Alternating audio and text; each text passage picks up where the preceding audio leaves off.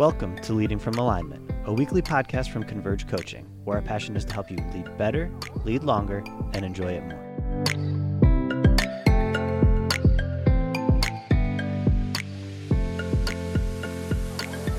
Welcome back and welcome to another episode of Leading from Alignment with our good friend, coach, mentor, slash tour mentor, which I can now say, John Opalewski. How are you today, John?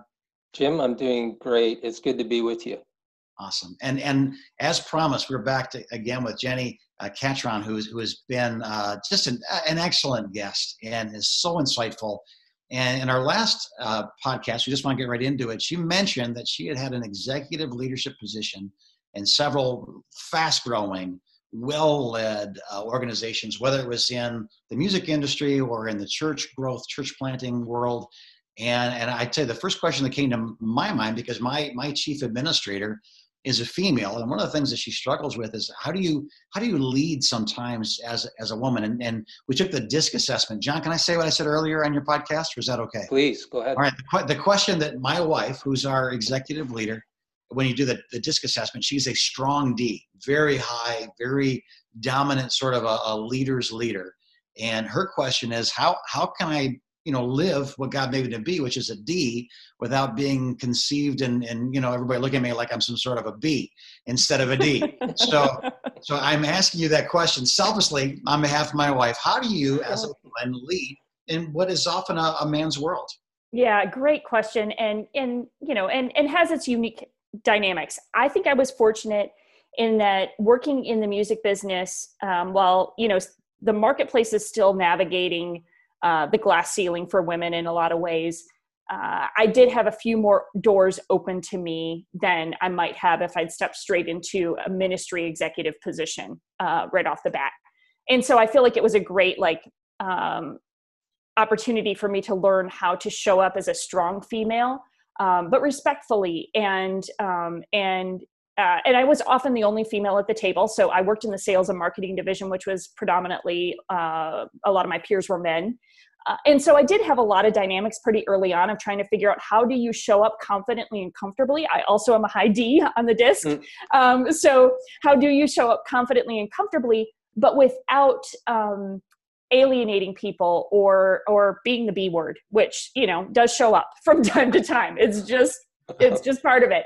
Uh, you know what it came down to for me, and this you know we talked about this a little bit in the last episode, but again, it's that framework for lead of leadership for me and that uh, when I draw my framework of leadership from the Great Commandment and it's leading with heart, soul, mind, and strength, uh, what I noticed in my early leadership is that I kind of diminished the heart and soul because I thought I had to be so tough and strong as a female to mm-hmm. survive mm-hmm. that I diminished some of the things that maybe um, would might come more naturally to me. Um, some of the relational pieces, um, the the more caring and nurturing the emotional intelligence that helps me read and understand a room which um, you know those things are not exclusively male or female but sometimes women can be a little more intuitive especially about relationships and things.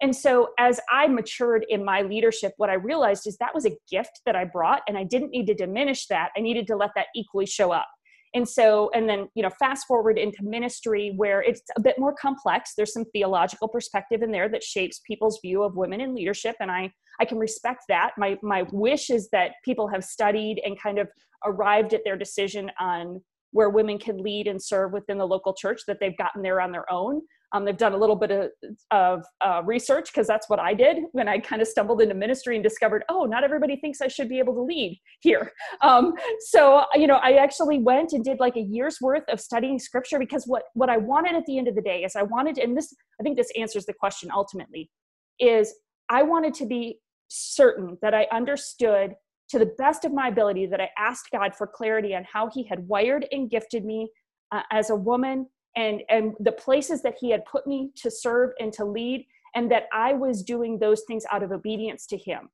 right. and when i felt like i was i was operating out of obedience and ultimately answering to, to god in how i showed up and i could be i could be good in front of him then i could release a little bit of everybody else's expectations or interpretation of my actions now of course you again we need to be wise. We need to be discerning. We need to seek to build relationship rather than create divide all those things. But if i could be comfortable in i was operating out of the to the best of my understanding how god has wired and gifted me then it helped me release some of those fears of people's perceptions of my leadership. Right. and then if i could show up with heart soul mind and strength and i could say you know what? I'm going to equally show up with heart and soul and because that's going to be a gift to my team but i'm also going to be strategic and cast vision and drive us forward because that's also how i'm wired and it's what i need to bring in order to best serve the organization that i lead and the team that i lead with.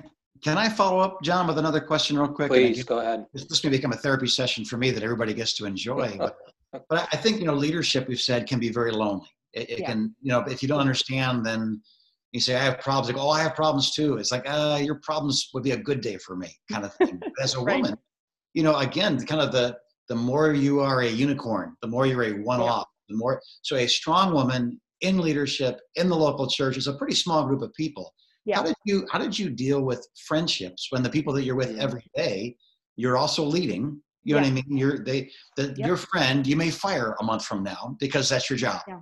Yes. Or you tell them something they don't want to hear or address an issue. How did, how did yeah. you deal with relation, just not being lonely in leadership? That's such a great question because it's a it's quite it's a very real reality. I think it's true for most leaders and higher level leaders of posi- positions of leadership anyway there's a loneliness to leadership but my my conviction is leadership has its lonely moments but it cannot be isolating like right. and so there's a distinction there of like yes there are p- parts of leadership that are lonely but you cannot be isolated so you've got to find those circles so for me uh, especially when i went, moved into a position of uh, executive leadership within the church to, exactly to your point my peers were yeah. guys and so there's there's a certain level of relationship that's appropriate and then there's a level of relationship that's not appropriate i need right. to go find my female friends that can be my confidants and my accountability etc.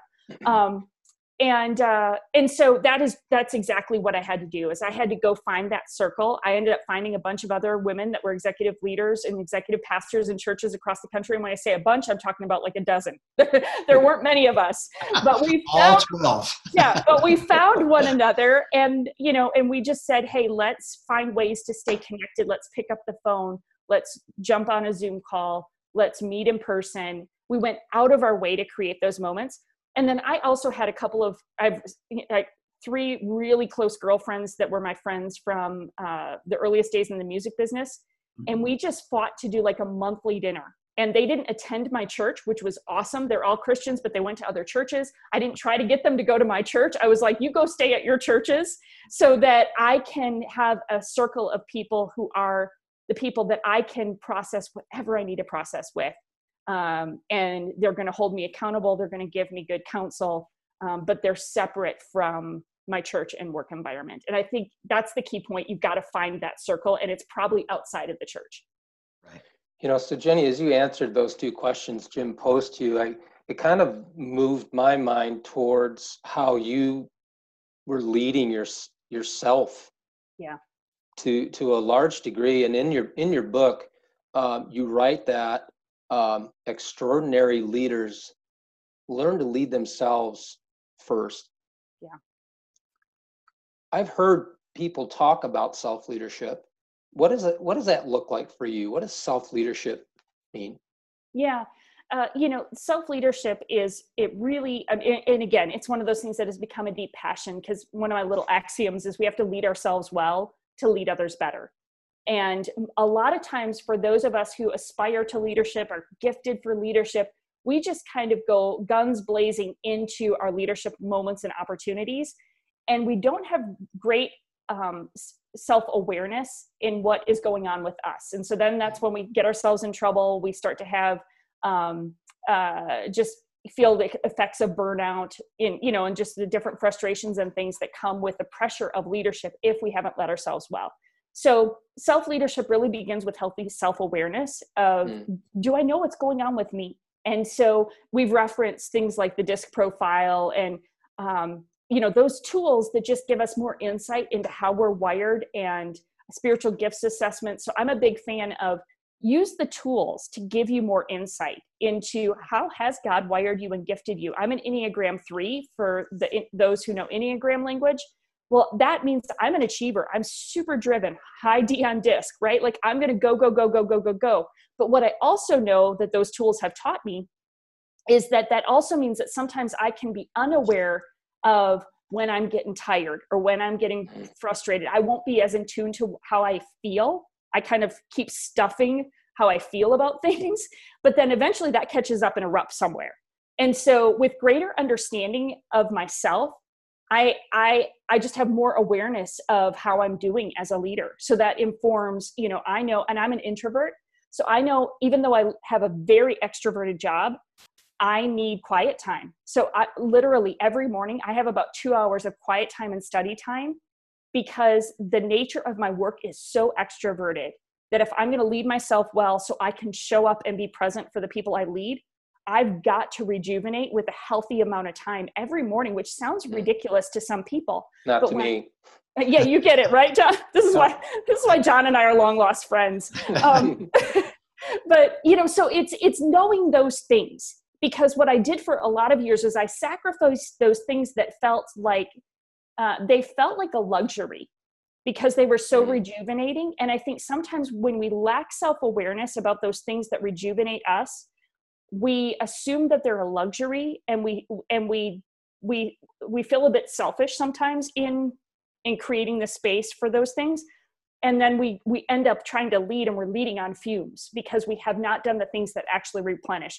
The thing that's so fascinating to me about self leadership and self awareness is it sounds like it is selfish but it actually is makes us less selfish when we find the right patterns and the right rhythms that keep us healthy and rejuvenated. And of course, it's all anchored in um, our relationship with Christ and letting Him help guide how we're leading ourselves. Right? That's kind of an understood. But the the more aware we are of what's going on with us, the more conscientious we become in how we show up for others mm. and how and the rhythms that we create in our lives to lead at a sustainable pace. Mm, that's so good. And another quote that I really loved out of the book was this The influence we earn as leaders is not for the purpose of wielding power, mm. it's for the purpose of loving others enough to help them develop and use their gifts. Yeah. I was hoping you could enlarge on that. That impressed me so much and uh, impacted me as I read it. Mm. Can you enlarge on that for a bit? Yeah, you know, it's just this conviction that leadership really isn't about us and i think that's at least for me that's a that's a message that i have to continually give myself because when you are wired to lead you are often put in more and more positions of influence and leadership. Uh, you know so um, i was 27 and i was a seat away from the executive suite at the record company. You know like i'm mm-hmm. i was a ladder climber and i was doing a good job. And so i kept getting more and more responsibility. So when you're wired to lead, you just naturally find yourself in these places where you have more influence, more responsibility. Well, that can quick, quickly um, uh, get to your ego, you know. And so I think that I think one of the things that's somewhat lost in our culture is that leadership is an act of service, and it's really about mm-hmm. others. It's about loving others. It's about serving others. It's about wanting to bring out the best in them. And, uh, and Patrick Lencioni recently wrote a new book called The Motive it's all about our motive as leaders and it's that it's this concept. It's the what why do you really want to lead? And i would encourage all of us to always live with that question of why do i really want to lead? Because is it really about power and position and authority? Or is it because i really want to serve others and draw out the best in others and see others thrive and see others flourish? I honestly think there's no greater joy than being able to work alongside a team and to find the unique giftedness of each person on my team and help put them in a role and a responsibility that allows them to live out their gifts but allows the organization and the church to live out its mission like when that happens i feel like it's like it it's just extraordinary it like mm. it's so energizing to me because it's bigger than me it's not it's not about me um so I don't know if that expanded upon it. It's just a. Yeah. It's, you. It brings up the next question, which is you. You mentioned uh, Nehemiah as a good oh, example. Oh, yeah. So that his vision is it starts with a broken heart, it extends to a broken people. It, his anger at the the taxation issue and the usury issue, and the, I mean yep. he he risks everything, and it's and it's not because he's got an ego. It's because he's got he has compassion. Like he can't yeah. not do something about this. And you you bring him up in your in your book. And how do how do we as leaders avoid developing a vision that just makes us the star? Eh, we're, we're the center. I want to be rich, so whatever I have to do, I want to be famous. Whatever I have to do. In the yeah. day of YouTube stars and social influencers, how do how do you keep your how do you test it and how do you make sure that vision mm. stays you know yeah. right on target? Yeah, that's a great question. I mean, I love like Nehemiah is such a fabulous story for this because truly he had no, uh, there was no uh, upside for him. You know, it was mm. here he is. He's already in a really significant place of influence as a cupbearer to the king. You know, he it was out of mind, out of sight for him that Jerusalem, the walls were in a shambles, and the people needed those restored to provide hope, protection, security, safety, etc and so everything it was all a sacrifice for him like there was as best i can see it there was not a lot of upside um, except for now he's you know we we have all learned from his story and his example but um, you know i think it, it goes back to that idea of why do i want to lead right like what what really is the motive and is it rooted in uh, a, a real desire for what god is calling me to and asking from me Right. And I think that looks different for everybody. Um, uh, but but but why? Why do I show up? Well, you know, um, I can pursue opportunities to speak and to write, and those can either be God honoring or they can all be Jenni egocentric, right? Right. You know, and it's really about my posture and you know so when when i'm showing up and you know and uh, honestly guys i've really wrestled with this because sometimes you get some criticism for doing you know work that has you in front of crowds you can you know that can draw criticism and so there have been moments that i'm like well why why why am i doing this why and, and it's because i i want if i speak somewhere if i'm writing something i want people to walk away challenged to be a better leader and to serve their teams better i want to see better leaders and healthier teams on the other side of the work that i do or it's like I'm I'm not fulfilling what God has called me to called me to do. So it's got to be it's got to come from that place of do I have a clarity of my calling and my purpose and then am I committed to living that out whatever that might look like. Um, and by the way it sometimes will not look the way that we thought it should look or it won't be as glamorous as we think it is. Um, and then you go back to oh I thought I wanted to do this and you know and so you go back to okay wait yes because this is the outcome. This is what I feel like God has called me to. So I am going to faithfully keep serving and keep doing the thing. You know, even I don't, this is probably airing, you know, we're all in the middle of disruption from uh, the COVID pandemic. Yeah. And so for folks like me, when a good deal of my work involves travel, it did cause me to go back and just take a look at purpose. Okay, what is mm-hmm. my purpose? What do I feel like God has called me to? He has called me to serve and to equip leaders. And so now I have to pivot and think differently about how I'm going to do that. But I had to ask myself, has anything about my purpose or my calling shifted because my circumstances have shifted, which creates a little disruption, makes you ask a few questions. But I was like, well, no, my this is this is my purpose. This is what God has called me to do and asked me to do. Now, I've got to seek him for how I need to do this in the next season. But I'm I'm still clear on this is this is what he's called me to do.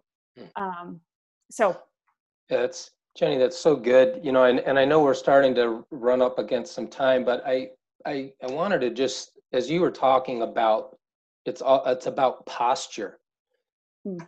Um, I was reminded of an embarrassing moment uh, a few years ago, and I, and you know Jim and I on, on the podcast we we tell stories on ourselves. Um, but I was uh, our uh, our tribe's national meeting was happening. This thing, I think this was about three years ago, and uh, and and and I was reading the the uh, uh, advertising for it, the marketing for it, and they had all these speakers, you know, that are coming, all these big names, and and I'm I'm really embarrassed even now to share this, but I'm going to do it anyway. Um, I remember whining to the Lord, "I'll never get on a stage like that," mm. and immediately I, there was no delay. I felt God speak to my heart. John, why do you want to be on that stage? Mm. Yeah. And I mean, it just cut me. Mm-hmm. You know, mm-hmm. like, do you want to be on there because you want people to notice you? or do you want to be on there because you feel like you can be helpful yeah yeah and uh, so it just it just brought that back up to me and and I, I and i think in the last three years i've never whined to god about something like that again. It was one of those good for you. Yeah. one of those moments. Yeah. Well and i think we all have those moments right? I mean yeah. i think there's always another stage you know so and you you know build in the metaphor that, that works for for er, you know the the what the, what the stage is in in your context for those that are listening. But for every one of us there's another stage that's a little bit further along than where, where we're at. Yeah. and again i think especially in this season one of the things god's been impressing upon me is am i grateful for what he has put in my hands? Right. Am i grateful for the, the moments of influence he has given me? Am i paying attention to was reading um, something from henri nouwen this week and um, uh, it was his following jesus book. And so he's talking about that like finding the joy in the presence of jesus like in the today. And i was like man especially as a driven leader i'm always like i'm always on to what's next and i feel like particularly in this season of you know been in our season of quarantine and not doing all the traveling and the things that i typically do god just keeps impressing upon me of being grateful for what he has given and being present for what's in front of me um, he, even as we're getting ready to record this podcast, I find a leak in our third story window because it's raining like crazy today. And I'm like, okay, throw some towels over there and like show up and be present for like, you know, because I was a little bit scattered.